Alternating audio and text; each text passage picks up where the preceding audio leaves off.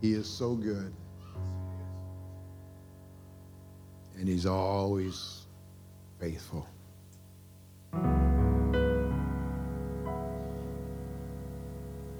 Amen. We serve a great God.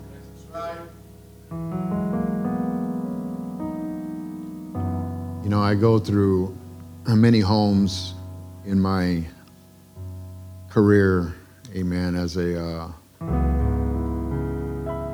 someone that offers customer service. And I see a lot of stuff. And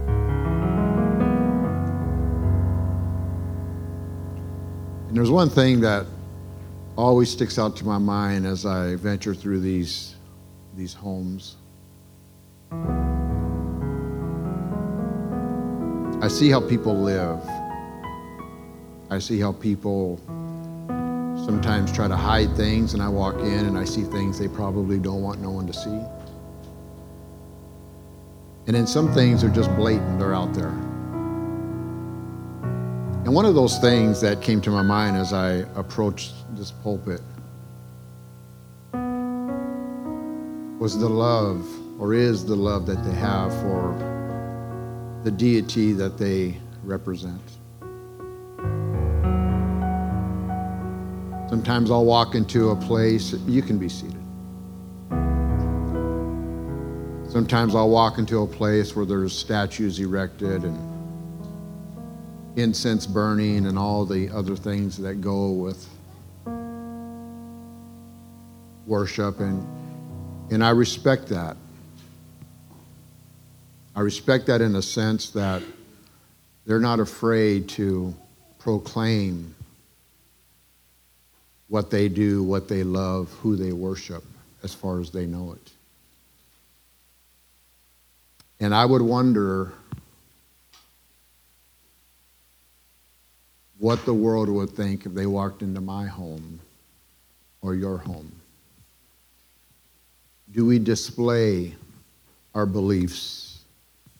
Do people recognize uh, our lifestyle without even mentioning what we represent?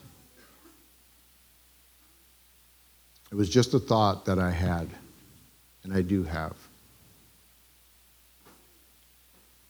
we are faced, and thank you, Brother Joe. Thank you for what you said this morning because I was really battling with two messages.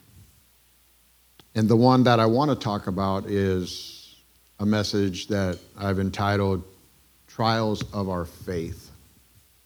Trials of Our Faith.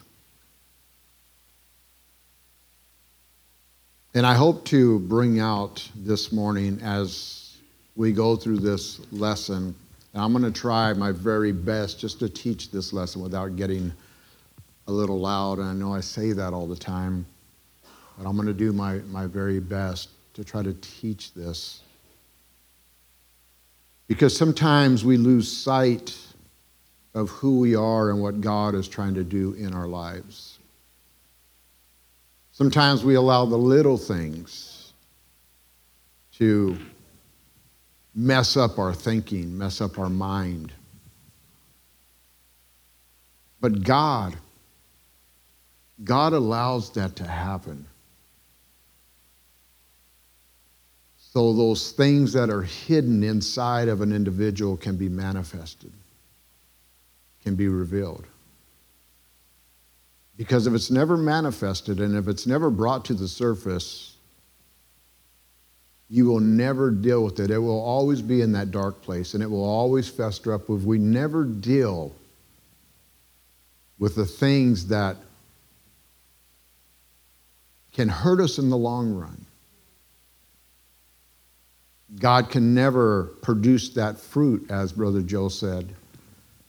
And you will always have that problem. You will always have that issue because the little things in life really don't matter. It doesn't matter.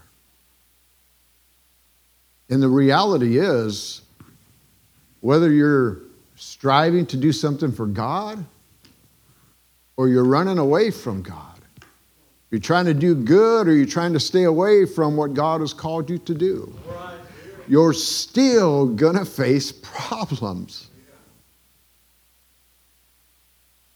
So it doesn't matter if you think you're goody two shoes. It doesn't matter if you're the most rebellious person in the whole world.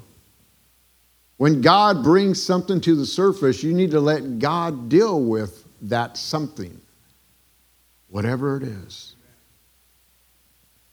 Now, I have to tell you, there's a lot of things I've learned in life, but I didn't learn this overnight. It took me, well, I'm going on 63. And I'm still learning. And God is still showing me things, and things are still rising to the surface because God is trying to fix this old boy. Paul said it this way He says, The older I get, the more I see how corrupt my human nature is. And that's human nature, that's our flesh. So, for a few minutes, if you will allow me, I want to teach on trials of our faith. And we find this in Matthew chapter 13, verse 24. I might have you for a little bit. Um, I don't want to really blast through this because there's some very important things that God has shown me. Uh, and I believe we have a baptism after service today.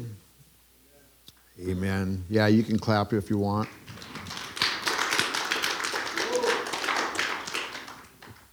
Amen.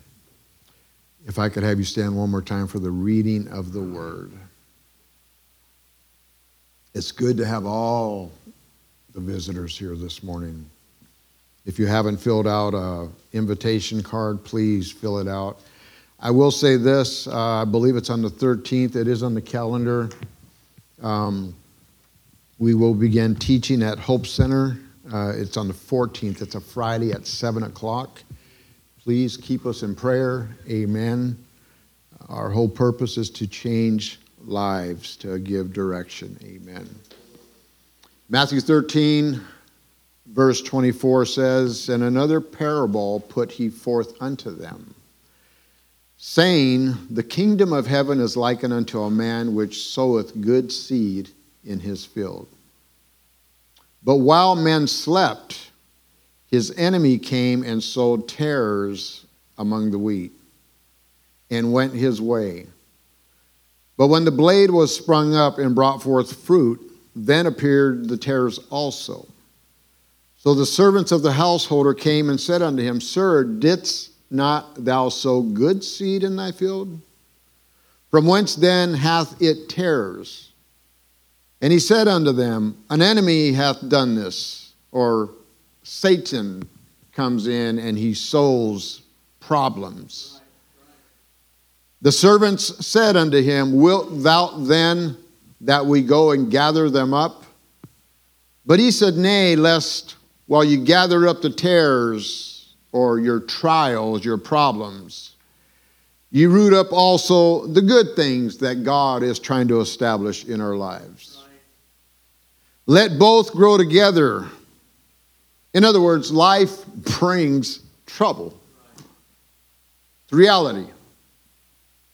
Until the harvest, and in the time of harvest, I will say to the reapers, Gather ye together first the tares, and bind them in bundles, and burn them.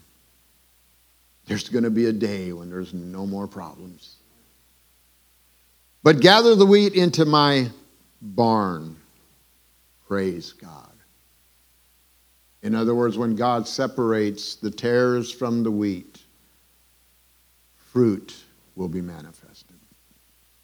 Fruit will be manifested. Lord Jesus, I thank you, Lord, for your awesome word today, and I ask you to help me, Lord. Help me to teach this in a way that you would have me teach it, Lord. I thank you, Lord. Bless the people. Amen. Give us understanding, open our understanding, help us to receive your word. In Jesus' name, you may be seated.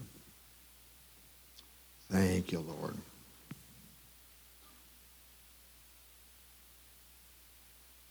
Here we find in the scriptures, in my opinion, one of the greatest revelations of God's Word. It's a description of a real life scenario. A scenario is uh, a written outline of a novel, a detailed scene in action. And this morning we want to try to shift our understanding this morning as, as we see what the Word of God is trying to teach us. The book of Hebrews says, looking unto Jesus, the author and finisher of our faith, who for the joy that was set before him endured the cross despising the shame, and is set down at the right hand of the throne of God. Hand in Scripture is not a literal hand, it's a place of power. Verse 3 says, For consider him that endured such contradiction of sinners against him, lest ye be wearied and faint in your minds. Ye have not yet resisted unto blood, striving against sin. And ye have forgotten the exhortation which speaketh unto you as unto children, my son. Despise not the chastening of the Lord, nor faint when thou art rebuked of him. For whom the Lord loveth, he chasteneth and scourgeth or scourgeth every son whom he received. Praise God. So, God is going to bring correction into your life. God is going to allow certain things to enter into your life for the purpose of correction, for the purpose of bringing those hidden things that we talked about to the surface. And when this happens, sometimes you're going to feel like you've done something wrong, like there's something wrong with you. Peter, who was one of the great apostles, he was given the keys to the kingdom to open the doors of salvation for mankind, Jew, Greek, Gentile. He faced situations, amen, like me and you. And since God is no respecter of persons, we all face the same challenges. They just come with a different type of clothing on it. There's nothing new under the sun, Solomon says. We're all affected by circumstances in life. Amen. So when things happen to you, it's no new thing, but understand this that God is the author, the finisher of our faith. Amen. He starts it off and he ends it, praise God. And uh, as long as we understand that, amen, that understand that God has everything in control, that ought to settle your mind. If God really loves you, and He does, even though God allows things into your life, and He will, He's not going to let you fall. As long as you follow the steps, amen, Peter said it this way He said, Wherefore, gird up the loins of your mind, be sober, and the hope to the end for the grace or the power of God that is brought unto you at the revelation of Jesus Christ, or at the knowledge of who He is and what He's done for you.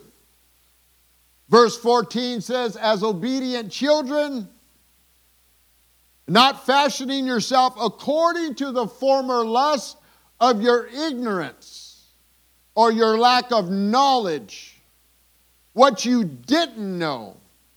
And now that you do know, don't go back, amen, to what you didn't know when God revealed it to you.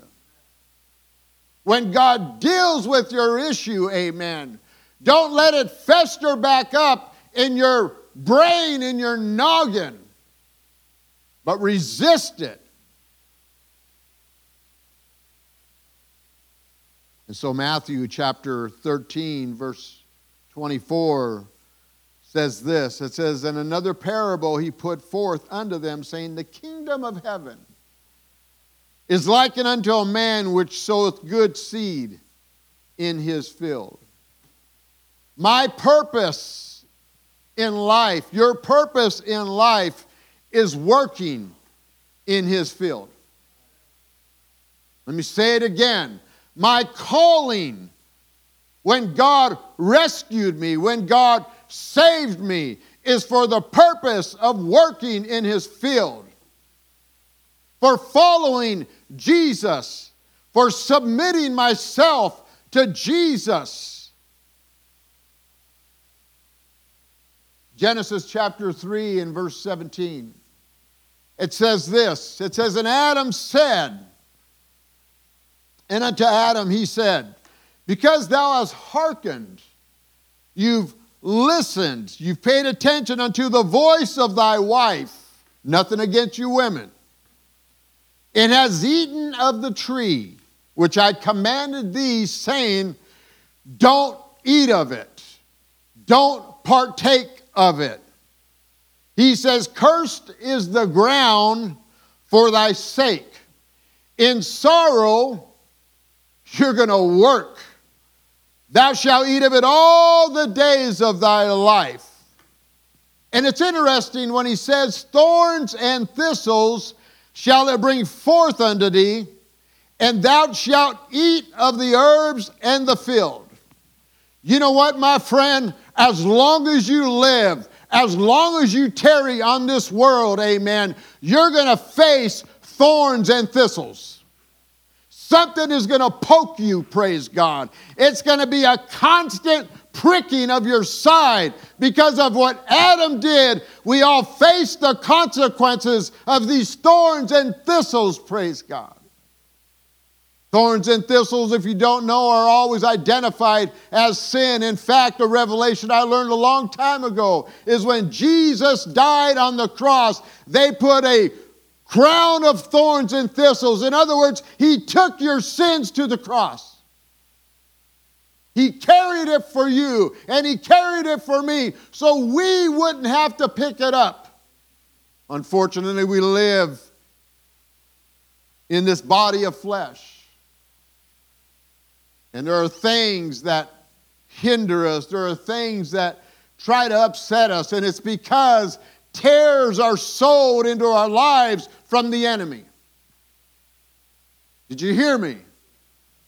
The enemy is here to sow evil, to sow unfruitfulness into our lives, praise God. And God allows that stuff to happen because He wants you to mature.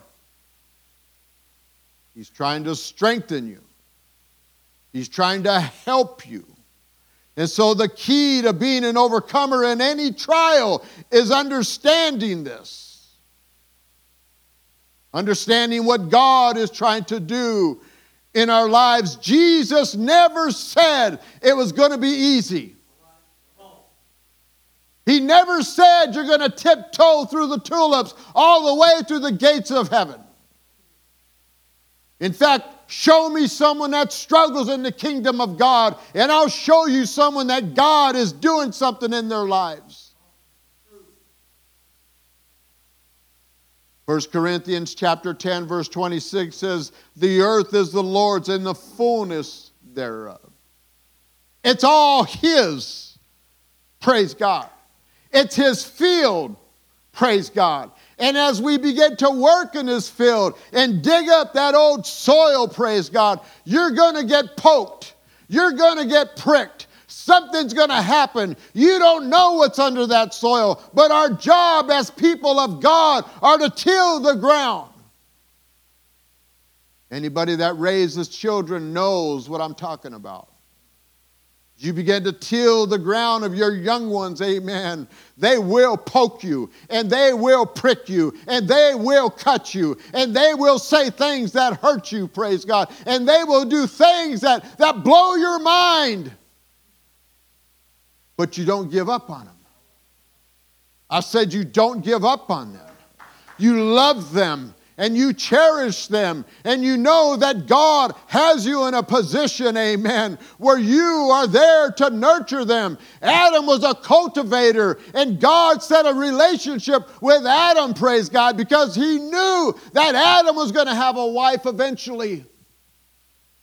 And that wife was going to hurt him, and that wife was going to have him do things that he didn't want to do. But Adam didn't give up on her, praise God, because Adam knew down the road they were going to have children, and they were going to have to team up together and raise these kids together, and they were both going to be hurt. And so, as the bride of Christ and as God our Father, we need to team up together. We need to work together because there's situations that are going to come in our lives, praise God, where it's going to hurt us, where it's going to poke us, where we're going to be cut, cut to the core. And we're going to want to give up on God because, God, why did you allow these tares in my life? Why do you allow me to be poked with thorns and thistles?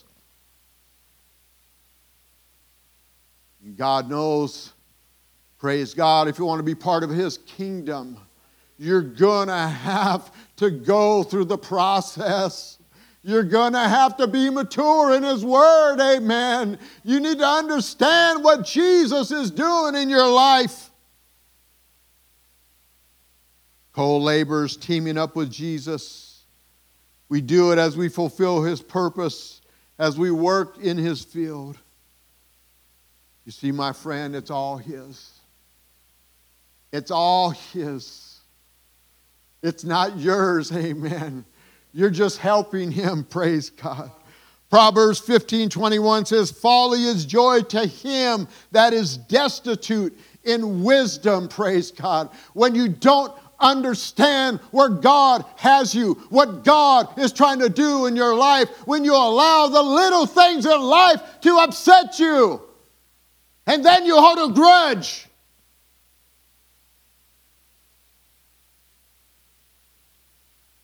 I'm not talking to him. He hurt me. So what? You love them and you pray for them and you nurture them because they have an issue deep down inside, praise God. And I don't care if they hurt you a thousand times, you nurture that wound.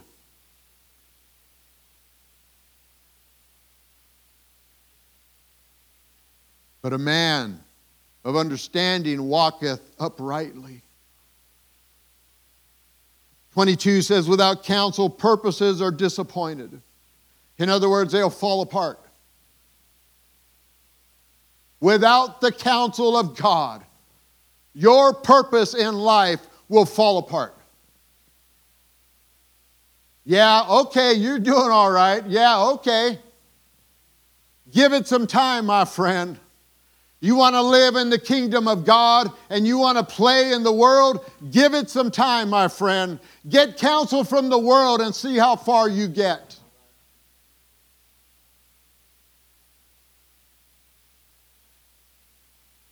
But in the multitude of counselors, they are established. The planter. The planter in our setting was doing everything he could to provide enough food for his family. But there was another sower that tried to hinder the harvest. He was trying to thwart what this guy was doing. He was doing everything he could. Nothing seemed to work for him. He wasn't doing anything wrong. The Bible says he was sowing good seed.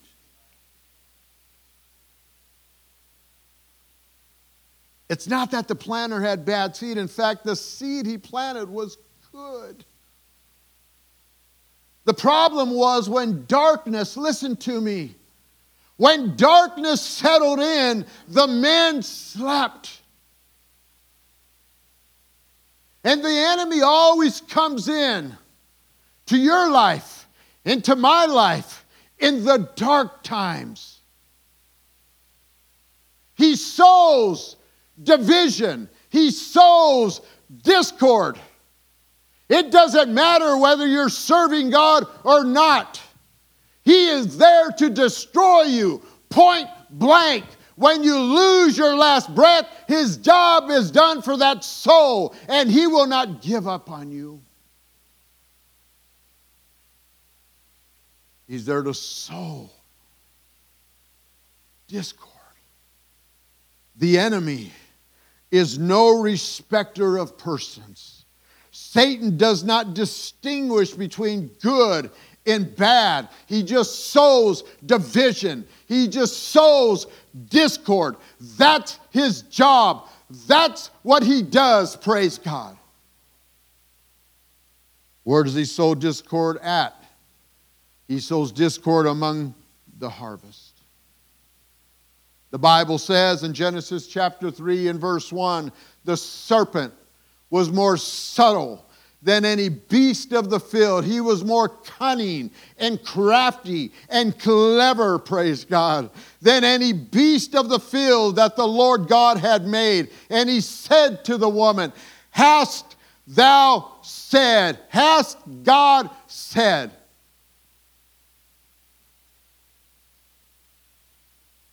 You shall not eat. You see, he tries to question. He tries to question what God told you not to do. If he can, if he can get you to question, if he can get you in a conversation, my friend, you're going to lose. You're going to lose. He's been doing this for 6,000 years. He's deceived billions of people. He is a professional liar, praise God. He is very cunning in what he does, amen. Don't think that you can outsmart him, praise God. That's why you need God in your life. That's why you need the influence of the Holy Ghost in your life. So God can give you that defense mechanism. It can beckon you and it can, it can help you identify what's wrong and what's right. Are you hearing me this morning?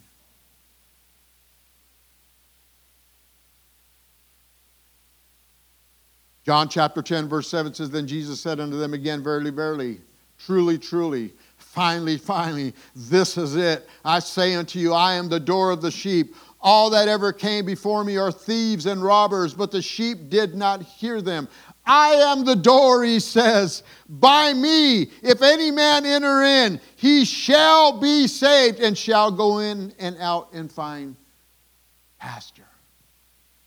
But the thief cometh not for to kill, for to steal, to kill, and destroy. What is he stealing? He's stealing your mind. He's stealing the very seed that God has placed in your mind. He doesn't want it to seep down into your heart and change the way you walk. Are you hearing me today? When God speaks to your mind, let it filter in your heart. And if you do that, God will change your actions. He will change the way you think. He will change what you do in life. He will make you have priorities that you never had before. But if it's just head knowledge, then it's only going to go so far. It won't influence your heart, and your heart won't influence your actions. You will be, you, you'll be stuck in this, in, this, in this place of total head knowledge. But there will be no transformation in your life.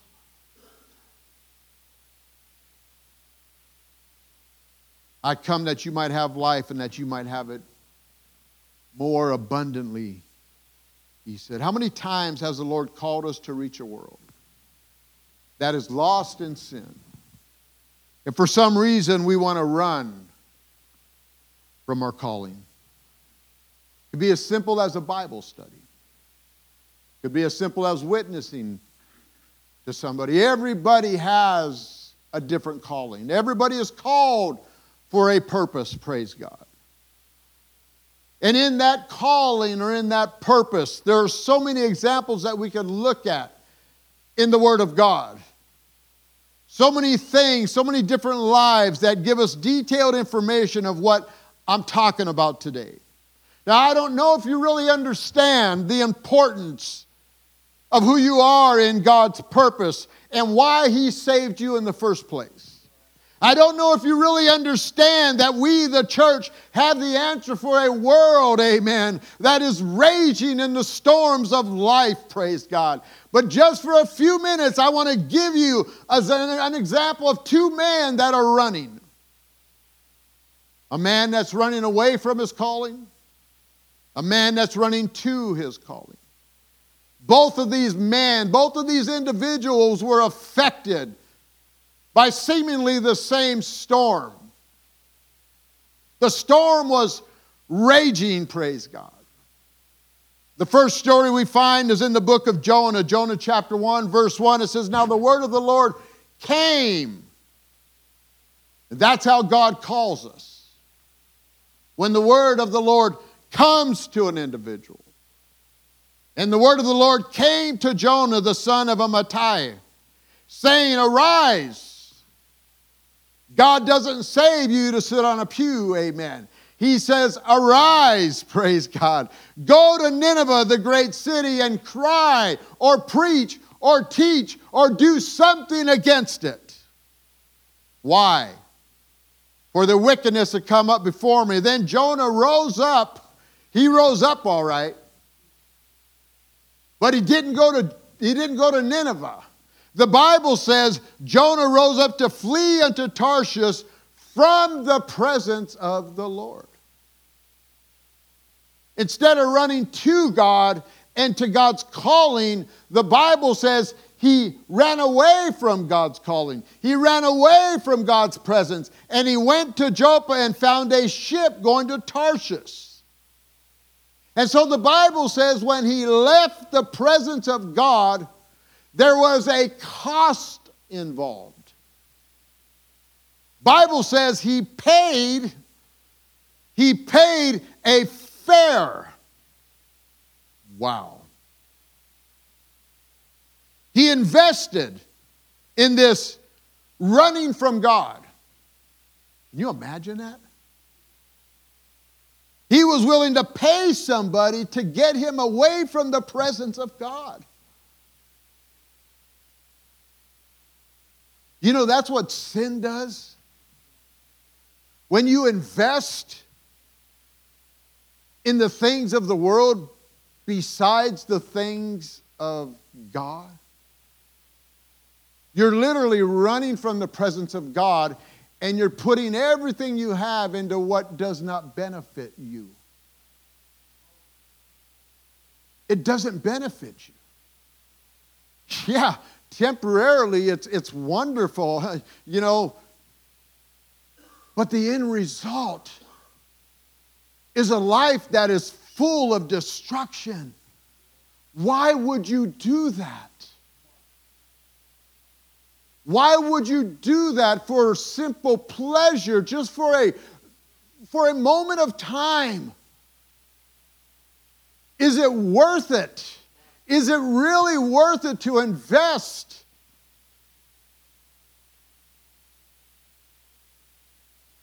He invested in something else that was going to carry him to a place that was far away from God. He paid the fare thereof and he went down into it. That's what sin does. That's what paying the fare of a different lifestyle of sin does. It takes you down. It doesn't elevate you, it takes you down into a dark place. He was down in the, in, in, in, in the ship. I don't know what they call that. I'll call it the belly of the ship. It must have been dark down there. It must have smelled down there. But for some reason, Jonah was comfortable down there.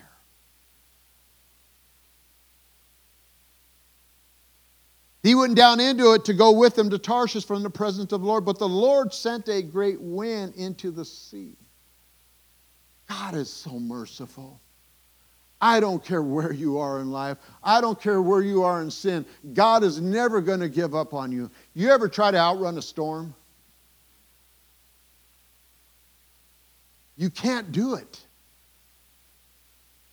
And you're not going to outrun your trials and you're not going to outrun the tares, and you're not going to outrun the thorns and thistles. There is always going to be something in your life, praise God, that is hurting you and poking you and pricking you, praise God. So quit trying to fight it. Let God fight it. He gives you the power. Let Him stand in the gap for you. Let Him do it. The Bible says there was a mighty tempest in the sea that the, that the ship was to be broken. And then the mariners were afraid and cried every man to his God and cast forth wares that were in the ship under the sea to lighten it. But Jonah was gone down in the side of the ship and he was asleep. So the shipmaster came to him and said unto him, What meanest thou, O sleeper?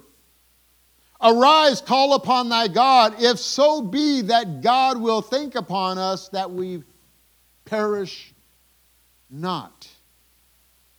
And they said, everyone to his fellow, Come, let us cast lots that we may know for whose cause this evil is upon us. That's amazing. It's amazing to me.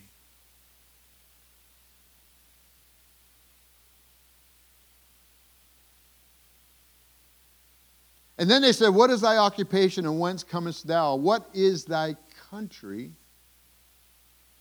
And what people are you? And he said unto them, I am a Hebrew, I fear the Lord, the God of heaven, which hath made the sea and the dry land. Then were the men exceedingly afraid and said unto them, Why hast thou done this? For the men knew that he fled from the presence of the Lord. Even sinners know who you are. Because he had told them. Then said, and by the way, your lifestyle is going to present, it's going to reveal, it's going to reflect. Then said they unto him, You ever, I, I, hey, I'll tell you something. I backslid once before. And I was in the bars and I was in the pool halls. And I'd get into a conversation with people and I'd say, Man, I said, Yeah, I don't know why I'm here. Sooner or later, I'm going to get out of here. You know, I used to go to a Pentecostal church. And I would tell people. And I'd pray with people in that place, please, God. And this is kind of what Jonah was, was going through. And it's interesting. He says, Then, then were the men exceedingly afraid and said unto him, What hast thou done? Why hast thou done this? For the men knew that he fled from the presence of the Lord because he had told them. Then said they unto him, What shall we do unto thee? That the sea may become unto us. For the sea wrought and was tempestuous. And he said unto them, Take me up and cast me forth into the sea. So shall the sea be calm unto you, for I know that for my sake this great tempest is upon you. You see, my friend, Jonah had the answer, but he was willing to hide it. He was down in the bottom of the ship asleep. When they brought him to light and he was forced to say it, he revealed who he was. Jonah had a calling on his life. It should have been a calling of love, but it wasn't. He hated the city of Nineveh. The Bible says Jonah is a masculine or the dictionary says Jonah is a masculine name derived in Hebrew, meaning dove or pigeon. The dove is a bird of peace, and a pigeon is a bird that is used to carry messages. When God calls us, amen, into the ministry, when God saves us for his purpose, amen, we need to approach people with peace, not a judgmental spirit saying, You're going to go to hell if you, if you don't repent. We teach them the ways of the Lord. And like a pigeon, we carry the message to them. We're homing pigeons. We carry the message and then we come home and hopefully we show them the way where home can be for them as well. You see, Jonah had the answer for those that were in trouble, but Jonah did not want to get involved. Wow. He was asleep at the bottom of the ship. In order for salvation to occur for those that are in the same storm, we are in the same storm, we are in the same world. The storm in this world we are all affected by. Jonah had to be willing to be thrown into the sea. And the church must be willing to step into a world that is raging. Don't be afraid.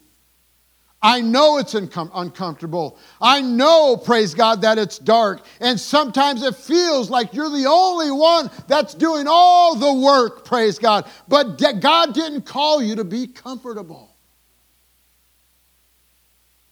He called you to a place of uncomfort, if you will.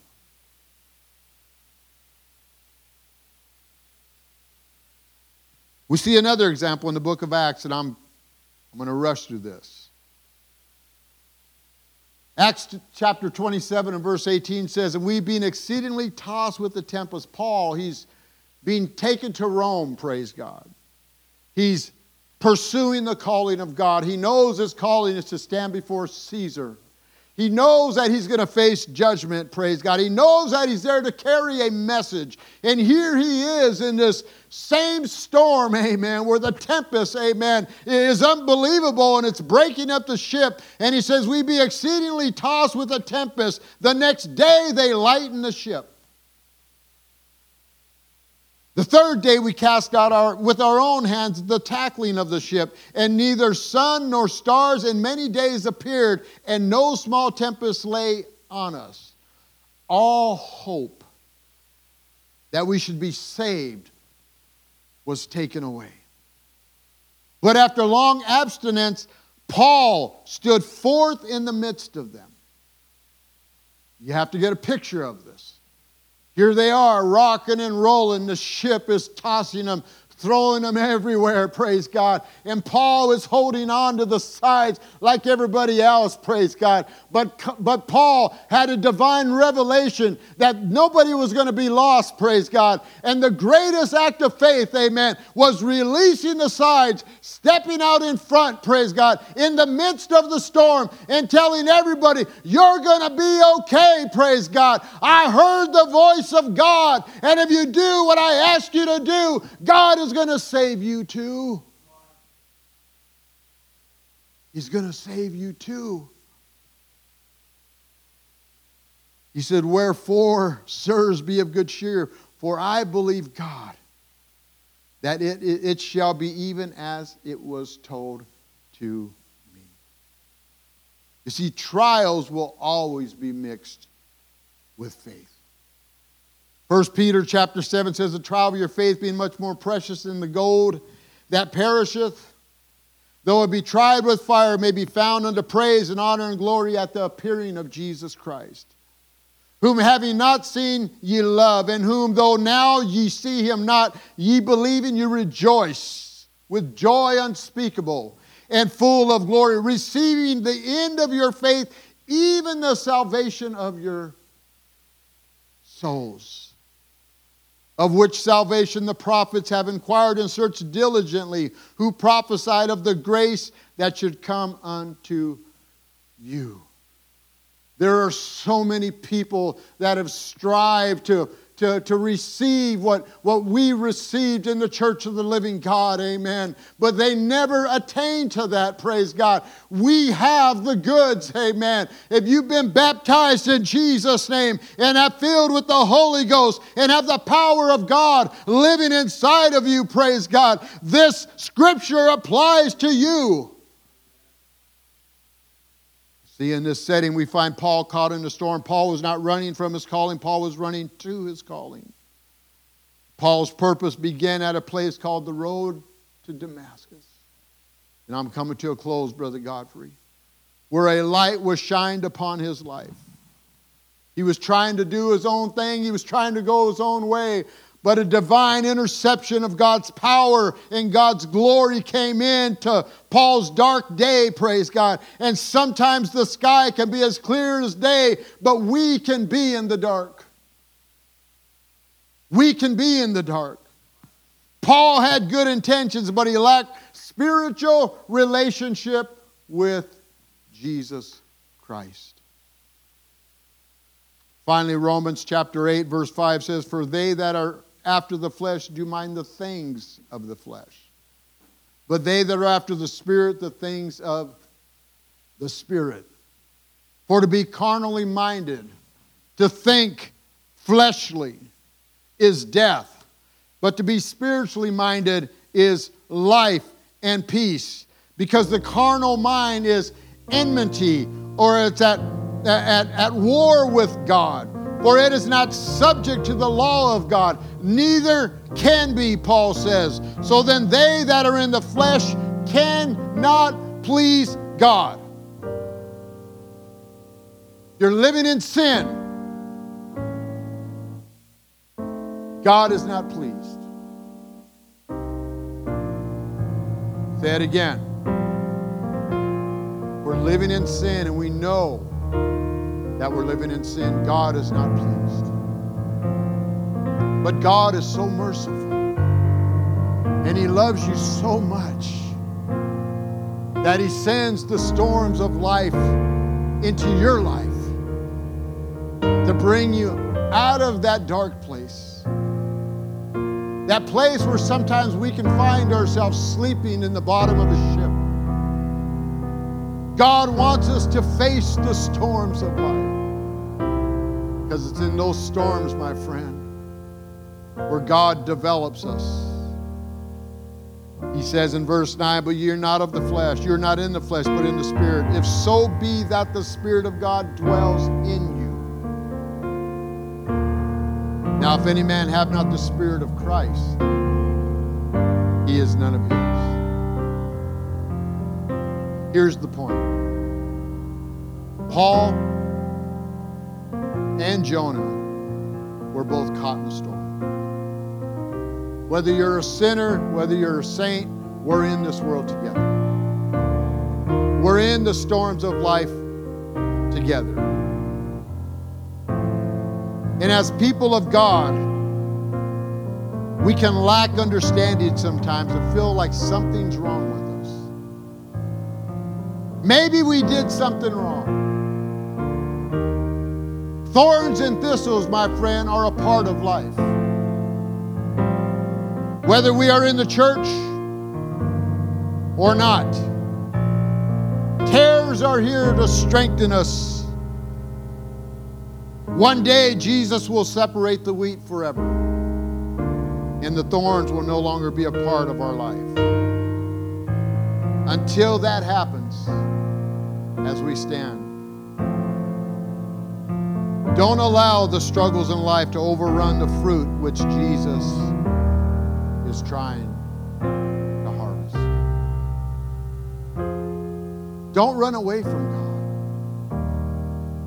Your problems will intensify. But if you run to God, you're still going to face the storms.